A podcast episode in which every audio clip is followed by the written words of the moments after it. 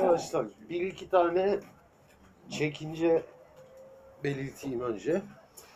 Ee, Türkiye'de solun devletle ilişkisi derken hani şu sol örgüt aslında polis örgütüdür, şu aslında gizli servisler tarafından kurulmuştur filan değil konumuz. Öyle bir ilişkiden söz etmiyoruz. Ama öyle bir ilişki kuşkusuz vardır. Dünyanın her yerinde vardır. Kendi örgütümde dahil Türkiye'deki bütün örgüt, kurum, her şey e, polis tarafından kuşkusuz yakinen izlenmektedir. İçinde adamları vardır filan. E, devletimizin zaten görevi budur. Bunu yapıyorduk. Konu bu değil. Türkiye solunun devletin resmi ideolojisiyle çok organik bir bağı vardır. Benim konuşmak istediğim, tartışmak istediğim konu bu. Bu organik bağ 1923'ten beri vardır ve solun hemen hemen e, bütünü için geçerlidir. Bu organik bağın iki temel sebebi vardır. Biri Türkiye solunun çok geniş kesimlerinin Kemalizmden etkilenmiş olması bu olumlu senaryo. Doğrudan Kemalist olması bu da daha olumsuz senaryo. Sol örgütler bu memlekette bu yelpazede bir yerde dururlar. Yani ya kafadan Kemalisttirler ya da Kemalizmden bilerek bilmeyerek bir ölçüde etkilenmişlerdir. Bu Türkiye'deki hemen hemen bütün kurumlar için şu anda hükümetimiz olan parti dahil olmak üzere geçerlidir. Bu Türkiye Müslümanları için de geçerlidir. Ee, ama onu sizler benden iyi bilirsiniz. O konuya girmeyeceğim. Sol derken burada yine geniş bir yelpazeyi kastediyorum. Yani CHP'den başlayıp CHP'nin çok daha solunda olan, e, çok daha radikal olan, hatta silahlı külahlı mücadele yapılması gerektiğini savunan örgütleri de dahil ediyor. CHP hakkında herhalde çok uzun boylu konuşmama gerek yok. E, çünkü CHP zaten Kemalist bir parti. Başka bir şey olduğunu iddia etmeyen bir parti. Ama nedense hem Kemalist olup yani Türkiye'nin resmi devlet ideolojisinin taşıyıcısı olup hem de kendisini bir tür böyle sol bir parti olarak görmeyi de çelişkili olarak düşünmeyen bir parti. İşin ilginç tarafı bu. CHP'nin Kemalist bir parti olması çok ilginç bir şey değil. Zaten Kemal'in kurduğu bir parti e, işlemiş bir Kemalizme sahip olan bir parti. Bunda bir gariplik yok. Ama böyle bir partinin yani bir devletin resmi ideolojisinin taşıyıcısı, uygulayıcısı, savunucusu olan bir partinin aynı zamanda kendisini sosyal demokrat, sosyalist internasyonalin üyesi e, olması, bir partinin hem bu hem bu olduğunu düşünmesi ve olması bu ilginç. Bu zaten bize Türkiye'de bir gariplik olduğunu gösteriyor. Ee, başka dünyanın hiçbir ülkesinde sosyal demokrat bir parti devletin temel direği değildir. Bütün e, Batı ülkelerinde, Avrupa ülkelerinde sosyal demokrat partiler tamam çok radikal değillerdir. İktidara geldiklerinde özellikle e, sistemin ve devletin bekası için çalışmaya devam ederler. Ama devletin resmi ideolojisinin taşıyıcısı değillerdi. Biz de böyle. Şimdi bu zaten bir gariplik olduğunu gösteriyor. Bunları dahil ediyorum. CHP'nin daha solunda olan zaman zaman devletle fiziksel olarak itişen, çatışan örgütlerin bile Türkiye'de Kemalizmle yakın bir ilişkisi olduğunu düşünüyorum. Bu tabii daha da garip. Yani devleti devirmek peşinde olduğunu iddia eden örgütlerin devletin ideolojisinden etkileniyor. Bu ideolojiyi şu veya bu ölçüde benimsiyor ve savunuyor olması iyice garip bir durum. Türkiye sonunda bir bu var. Kemalizmden etkilenmiş olmak var. Niye böyle olduğuna geliriz. İkinci bir kaynağı Türkiye solunun CHP'nin solunda olan kesiminin ikinci bir e, ideolojisinin, düşüncesinin, teorisinin kaynağı Stalinizmdir. Stalinizm Sovyetler Birliği'nde iki cümleyle söyleyeyim. Sovyetler Birliği'nde 1917 devriminden sonraki süreçte yani devleti ortadan kaldırmayı amaçlayan mevcut devleti önemli ölçüde ortadan kaldıran bunun üzerine bir proleter devlet, bir işçi sınıfı devleti kurma doğrultusunda adımlar atmaya başlamış bir süreç içinde bir karşı devrim sonucunda iktidara gelen bir bürokrasinin kendisini yeni egemen sınıf olarak kurduğu, dayattığı, pekiştirdiği dönemde ortaya çıkan ideolojinin adıdır Stalinizm. Ee, yani devrimin teorisi değil, karşı devrimin işçi sınıfını 1917'de muzaffer bir devrimle iktidara alan sınıfı iktidardan uzaklaştırıp kendi iktidarını kuran bürokrasinin ideolojisidir Stalinizm. Bu anlamda kullanıyorum. Kişi ismi Stalin'den kaynaklanan isim olmasına çok kafanızı takmayın. Kişi önemli değil. Ama Kemalizmle benzerliklerini düşünebilirsiniz. Tek parti, devletin önce, öncü durumu, partinin devletle tek mekanizma haline gelmesi, diktatörlük, partinin her zaman her şeyi doğru bilmesi vesaire. Bizim hepimiz burada Kemalist eğitim gördük. Bize yabancı olmayan bu unsurlar Stalinizmin de temel unsurlarıdır. Tabii ki tarihsel süreç açısından çok farklı. Kemalizm bir e, ulusal sürecin sonucu. Stalinizm bir işçi sınıfı devriminin yenilmesinin sonucu. Ama Türkiye solu 1920'li yıllarda ortaya çıktığı, e, örgütlenmeye başladığı dönemde bu iki kaynaktan beslenmiştir. Sorun Türkiye solunun devletle organik bir ilişkisi olması sorunu bu iki kökten kaynaklanır. Stalinizm hakkında çok fazla konuşmayacağım.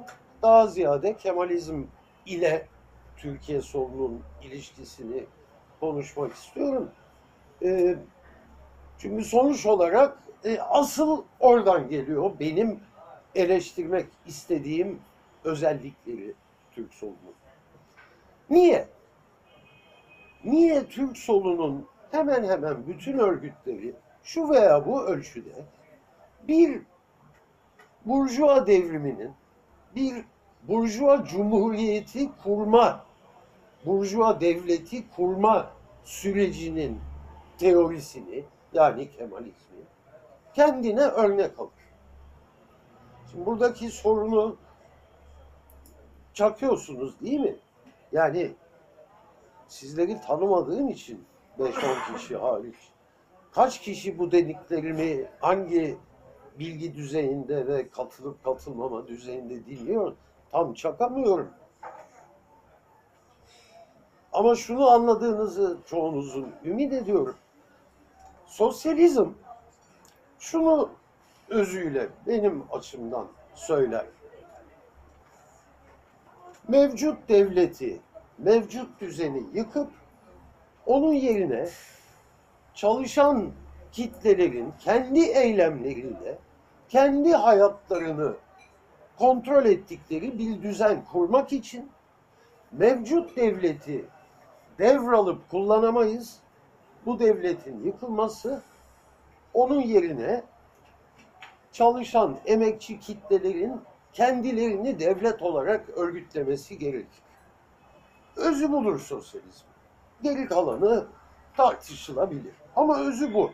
Bunun tartışılabileceğini düşünmüyorum. Şimdi eğer buysa sosyalist bir örgüt yani mevcut devleti ortadan kaldıracak emekçi kitleler onun yerine başka bir devlet kuracaklar diyen bir yaklaşım nasıl olur da bir burjuva devletinin Türkiye Cumhuriyeti'nin kuruluşunun ideolojisini Kemalizmi en ufak bir ölçüde bile olsun kabul edebilir. Burada çok ciddi bir çelişki var. Nedeni şu arkadaşlar. 1920'lerde günümüze kadar Türkiye solunun önemli kesimleri Kemalist hareketi en önemlisi anti-emperyalist bir hareket olarak algıladı. Burjuva devleti kurma hareketi olarak algılamadı. Yani anti-emperyalist mücadele veren ve dolayısıyla ilerici olan bir ideoloji olarak algıladı. Bu bir. Bunu hepiniz biliyorsunuz. O yüzden Kurtuluş Savaşı hep e, muazzam öne sürülür. Çok merkezi bir rolü vardır. O yüzden Çanakkale Savaşı'nın yıl, yıl dönümleri kutlanır. O yüzden biz ilkokulda, ortaokulda Kurtuluş Savaşı'nın ayrıntılarını filan okuruz. Kurtuluş Savaşı küçücük bir parantez. Çok da önemli bir savaş değildir arkadaşlar. Çok da ülke böyle emperyalistlerin boyunduruğu altında filan ezilmemektedir. İstanbul'daki İngilizler zaten kendileri çekilir. Aslında Ege'de bir miktar Yunanlılarla savaşılmıştır. Kapatıyorum Kurtuluş Savaşı parantezini. Yani anlatıldığı kadar muazzam bir anti-emperyalist mücadele yoktur. Ama bu böyle algılanır ve bize böyle sunulur.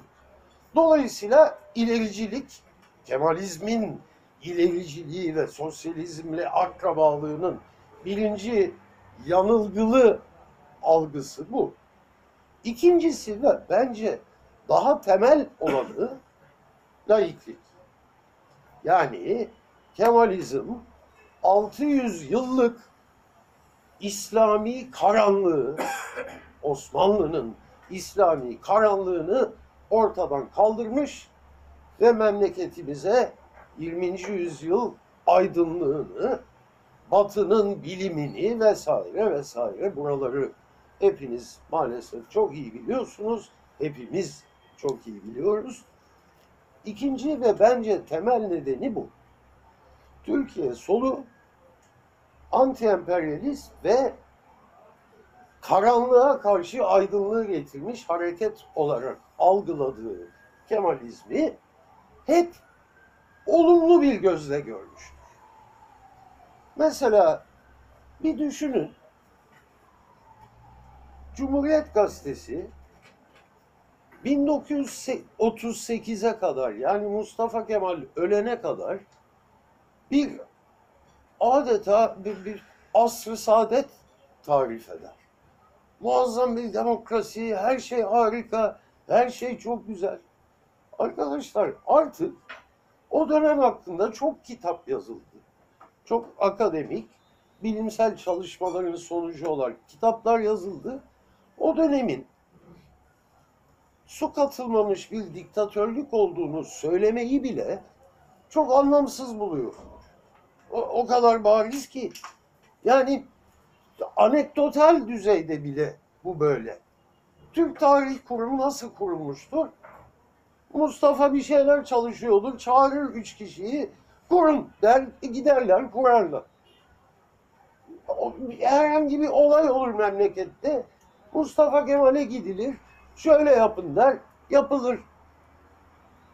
Kastamonu'yu ziyaret eder, buranın yolları niye kötü, düzgün yol yapın der, yapılır. Bu düzeyde bile. Ama tabii bu düzeyden devlet yönetimi düzeyine kadar nasıl bir dönem olduğu günümüzde tartışma konusu olmaması gerek ama tabii ki tartışma konusu. Tabii ki bir asr-ı saadet olarak anlatılıyor 38'e kadar olan dönem. Daha biraz kafası çalışan Kemalistler 38 sonrasında İnönü dönemini her şey kötüye gitti diye anlatırlar. Ne fark ettiyse çok bir şey fark etmemiştir.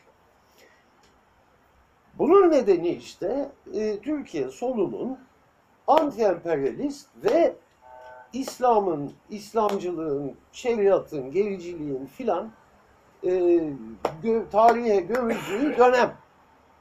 Bu nasıl yapılmış?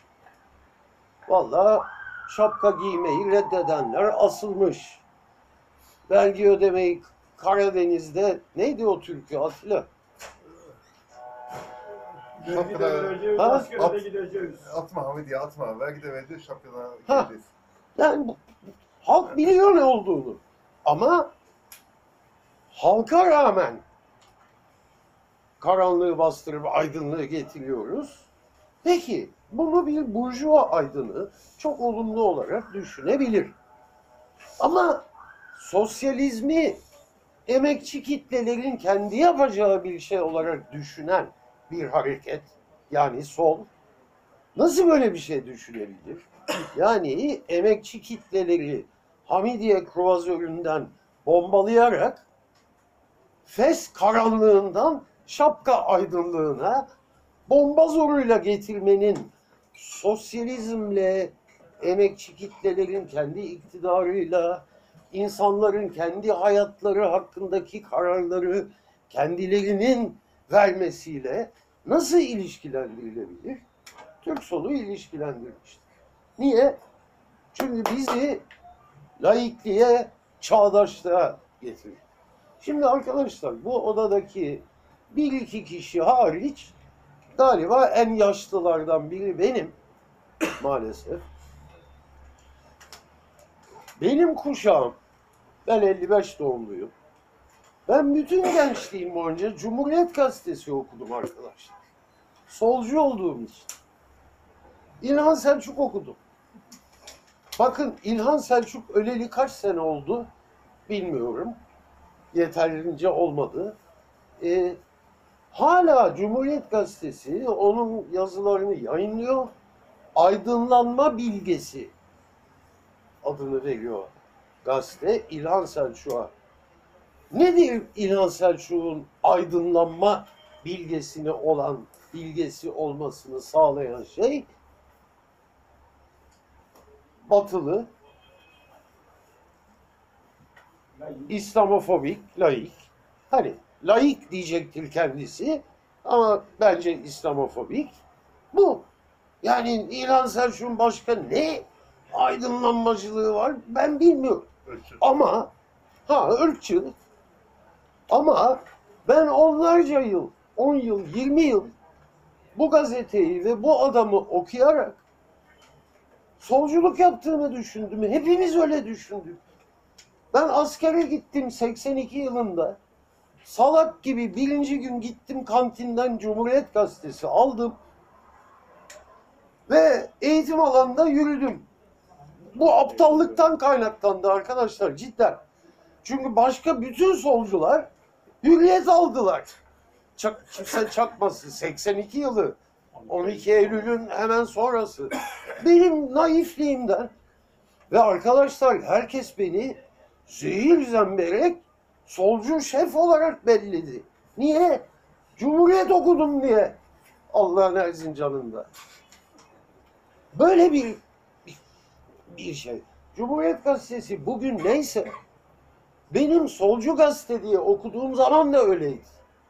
Yani Türklüğü, Türkiye Devleti'ni, Türkiye Silahlı Kuvvetleri'ni yücelten Kürtlüğü, Kürt mücadelesini, gayrimüslim azınlıkları, yani benim bugün değer verdiğim her şeyi kötüleyen bir gazeteydi bu. Ama bizi rahatsız etmiyordu. Biz solculuk zaten böyledir diye düşünüyorduk. Burada bir gariplik var arkadaşlar. Burada bir gariplik. Şimdi bu eski tarih. Biraz daha yakına gelelim. Aranızda Gün Zileli'nin anılarının birinci cildini okumuş olan vardır. Yarılma kitabın ismi. Üç cilttir bu. Birinci cilt gerçekten tavsiye ederim. Olağanüstü, keyifli bir kitap. 68 hareketini anlatır. Birinci cilt keyiflidir. Çünkü hepsi beraberdirler. İkinci ciltte Günzileli artık e, Doğu, Doğu Perinçek'in sağ kolu olmuştur. Dolayısıyla hareketin maucu tarafını anlatır. E, onun da bugün geldiği yeri görünce çok da ilgimi çekmiyor. Sizin de çekmediğini ümit ederim. E, ama birinci cilt çok güzel. Birinci ciltte harika anekdotlar var. 68 veya 69 yılı tam hatırlamıyorum. Dil tarihte 10 Kasım sabahı. Saat 9 bahçeye bütün Fikir Kulüpleri Federasyonu yani daha sonra Dev Genç olacak olan örgütün yani bütün sol solcu talebeler bahçede bekliyorlar. Ne bekliyorlar? Düdükler çalacak, e, fabrika düdükleri, kornalar filan. 9'u 5 geçe, 10 Kasım. Çalıyor düdükler, rap, bütün solcular hazır ola geçiyor. 69 yılı arkadaşlar, 23 yılı değil. Bir dakika saygı duruşu. Birden bir bakıyorlar kapının önün dışından, kaldırımdan herifin biri geçiyor. Ataya saygısızlık. Nasıl nasıl böyle bir şey olabilir? Ama bir şey de yapamıyorlar çünkü hepsi hazır oldu. Hazır oldu bozsalar ataya saygısızlığı kendileri de yapmış olacak. Hareket edemiyorlar. Bekliyorlar. Düdükler durduğu anda hepsi dışarı koşturuyor. Herifi arıyorlar. Dövecekler. O herifi Allah kurtarmış. Bulamıyorlar çünkü herifi. Yırtıyor, gidiyor.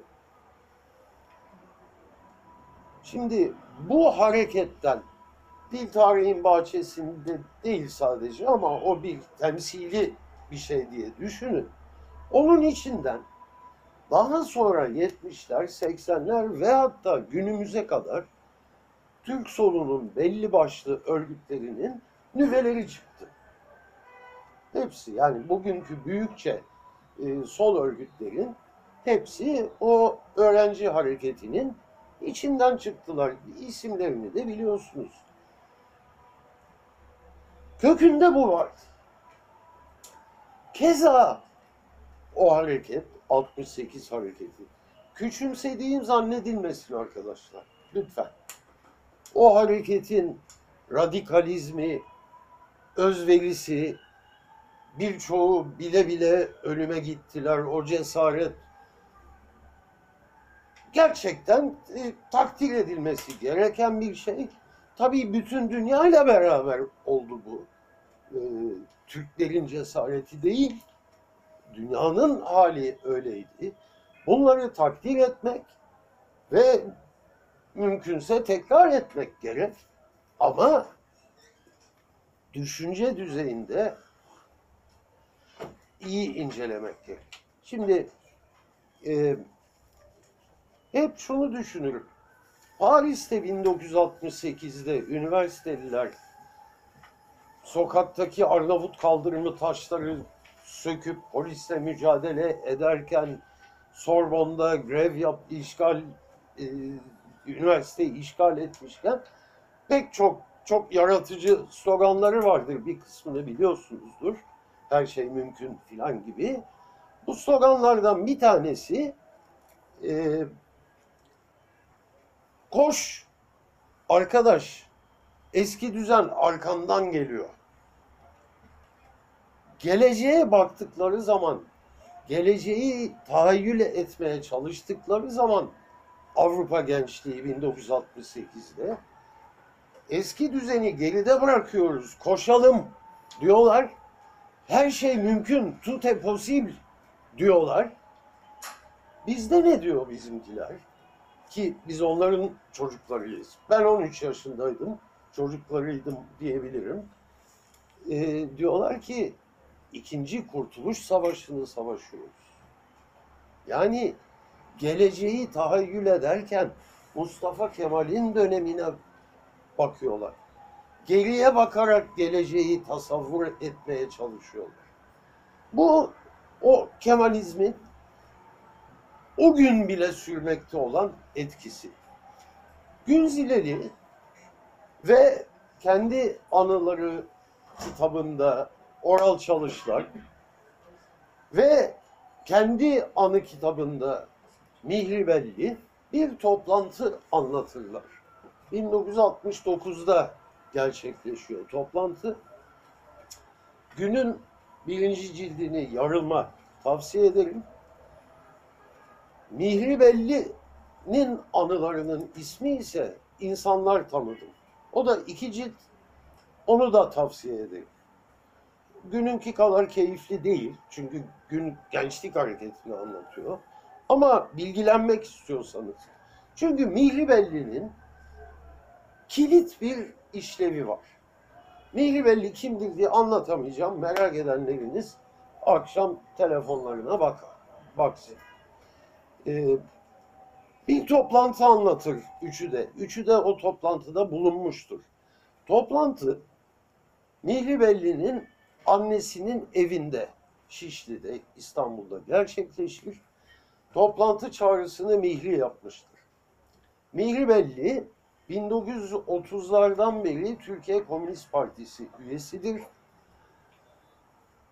Yunan İç Savaşı'nda 1948'de savaşmıştır. Türkiye'den kaçmak, polis peşinde olduğu için kaçmak zorunda kalmıştır. Yunanistan'a gider, boş durmaz. Partizanlara katılır, mücadele eder, yaralanır. Davayı bırakmamıştır çünkü 69'a gelindiğinde yaşlıca bir adam olarak hala mücadelenin içindedir. Eski tüfek olarak 68 gençliği tarafından sayılan, sevilen bir kişi haline gelmiştir. Toplantı çağrısı yapar, gençlik hareketinin önde gelen isimlerini toplamaya çalışır. Mahir Çayan toplantıdadır.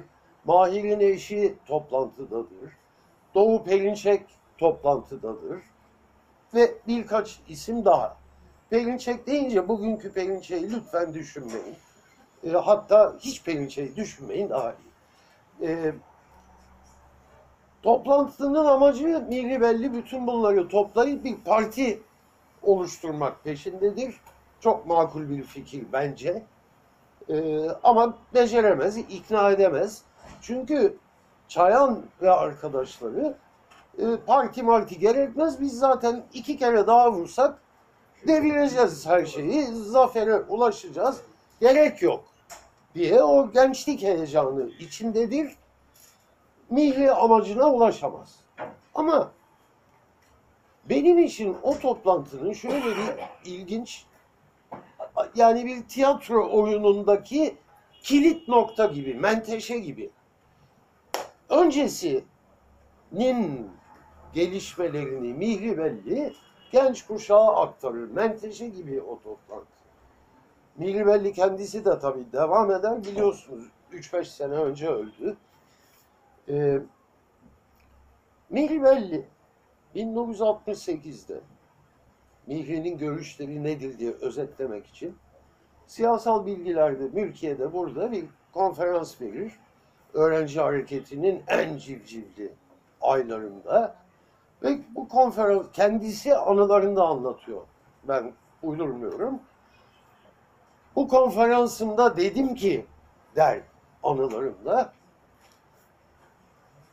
Marksizm ile sosyalizm arasında Çin Seddi Marksizm ile Kemalizm arasında Çin Seddi yoktur. Bunu 68'de SBF konferansında söyledim. Bugün de aynen böyle düşünüyorum der.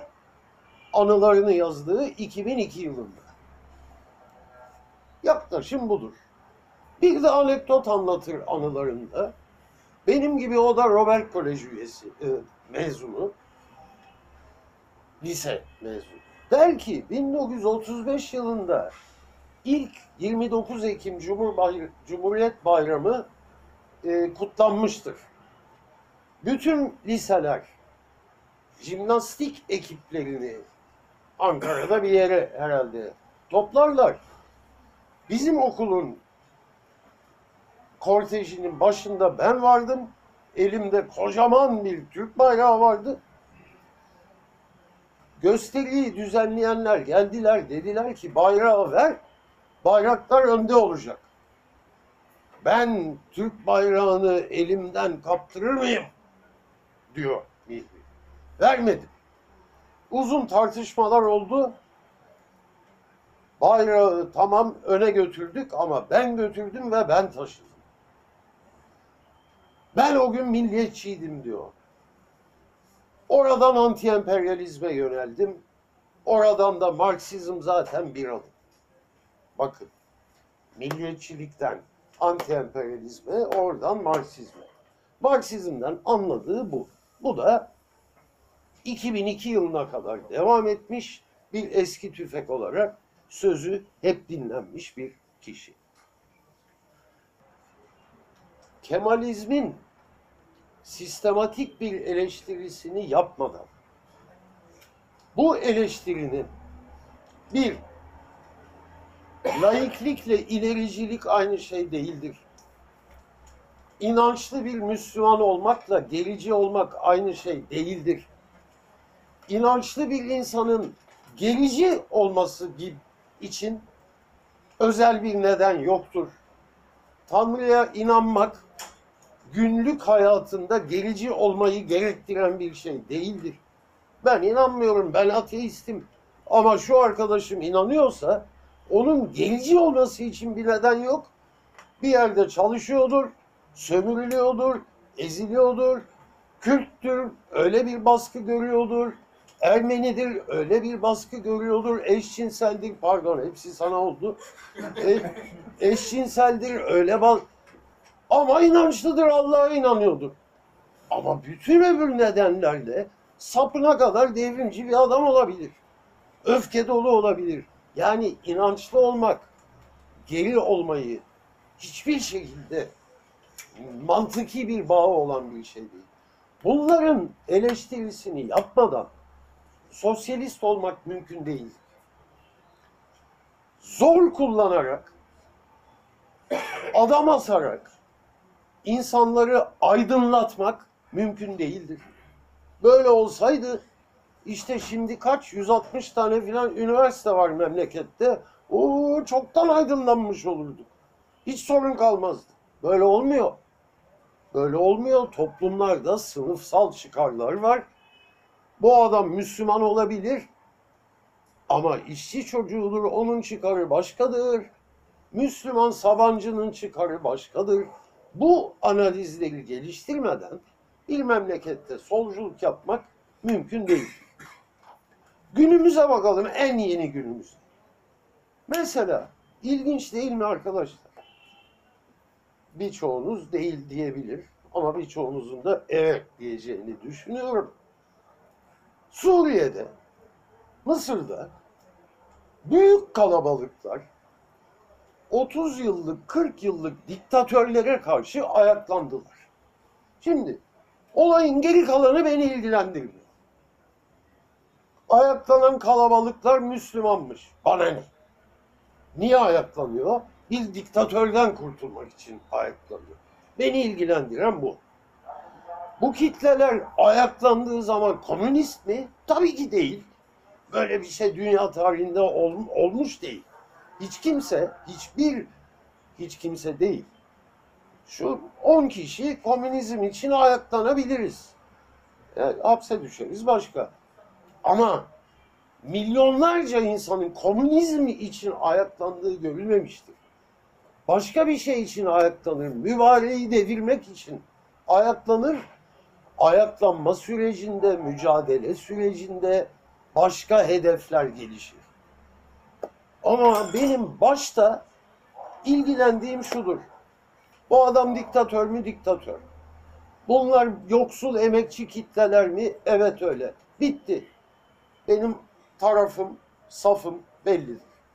Ben diktatöre karşı, yöneticiye karşı kitlelerden yanayım. Kitlelerin dini, imanı, düşüncesi beni ilgilendirmez. İlgilendirmez demeyeyim. İlgilendirir tabii de saf tutmanın nedeni bu değildir. Şimdi arkadaşlar, Türkiye'de CHP'den en keskin solculara kadar bir Esad hayranlığı. Esad taraftarlığı var. Niye? Esad laik, kitleler Müslüman. Yahu böyle bir şey olur mu? Diktatöre karşı ayaklanan kitlelerin dinine mi bakıp karar vereceğiz? Sınıf mücadelesinin nereye varacak? Türkiye sonunda böyle. Niye? Mustafa Kemal'e duyduğu hayranlıkla aynı neden. İnançlı büyük kitlelere karşı Esad diktatör ama laik. Ama aydınlanmacı. Ama bilimden yana. Böyle şey olmaz arkadaşlar. Böyle olduğu zaman Türkiye solunun maalesef bugün geldiği noktaya geliriz. Nedir bugün geldiği nokta? Uzun boylu anlatmama gerek var mı? Ben örgütlü bir komünistim. TKP'li olmak anlamında değil. Bizim benim gibi bütün örgütlü solcuları toplayalım memlekette. Vallahi arkadaşlar isterseniz benim gibi gerçekçi 10 bin kişi diyelim gerçekçi bir rakam. İsterseniz abartalım. 30 bin diyelim. 85 milyonluk bir memleket. Çünkü bir ülkenin önemli bir çoğunluğu bazı kamuoyu rakamların e, bulgularına göre memleketin nüfusunun yüzde 74'ü gibi bir şey kendisini tanımlarken Müslüman tarifini de koyuyor. Hani e, e, bir numaraya koymayabilir ama kendini Müslüman inançlı diye görüyor. Şimdi böyle bir memlekette yaşıyoruz. Yerse eğer beğenmiyorsak bu durumu iki seçeneğimiz var. Bu halkı dağıtırız, başka yere göndeririz. Norveç'ten yeni bir halk ithal ederiz. Laik, aydınlanmacı, batılı, Avrupalı, sarışın, mavi gözlü filan. Onlarla sosyalizm yaparız. Bu bir seçenek. Bana çok gerçekçi gelmiyor. Öbür seçenek şu. Bu memlekette yoksul, emekçi kitleler kimse ve bunların yüzde yetmiş dördü, dörtte üçü dindarsa dindar insanlarla sosyalizm yapacağız. Onların dindarlığının sosyalizme, toplumu değiştirmeye, eşitlik ve adalet özlemeye engel olmadığını dank edecek kafamız Türk solu olarak cümleten ve sosyalizm yapacağız. Bunun başka çaresi yok. Bu ama hani çok kolay bir şeymiş gibi söyledim. Kolay bir şey değil arkadaşlar. Çünkü görüyorsunuz Türkiye'deki bütün toplumsal olaylarda cart diye bölünüyor. AKP muhalifleri. Yani bizler hepimiz. Nasıl bölünüyor? AKP Müslümandır, dindardır, Allah belasını versin diyenle AKP egemen sınıfın partisidir. O yüzden Allah belasını versin. Dindarlığı beni ilgilendirmez diyenler arasında bölünüyoruz. Bu bölünmeyi aşmadan bizden bir halt olmaz arkadaşlar. Teşekkür ederim.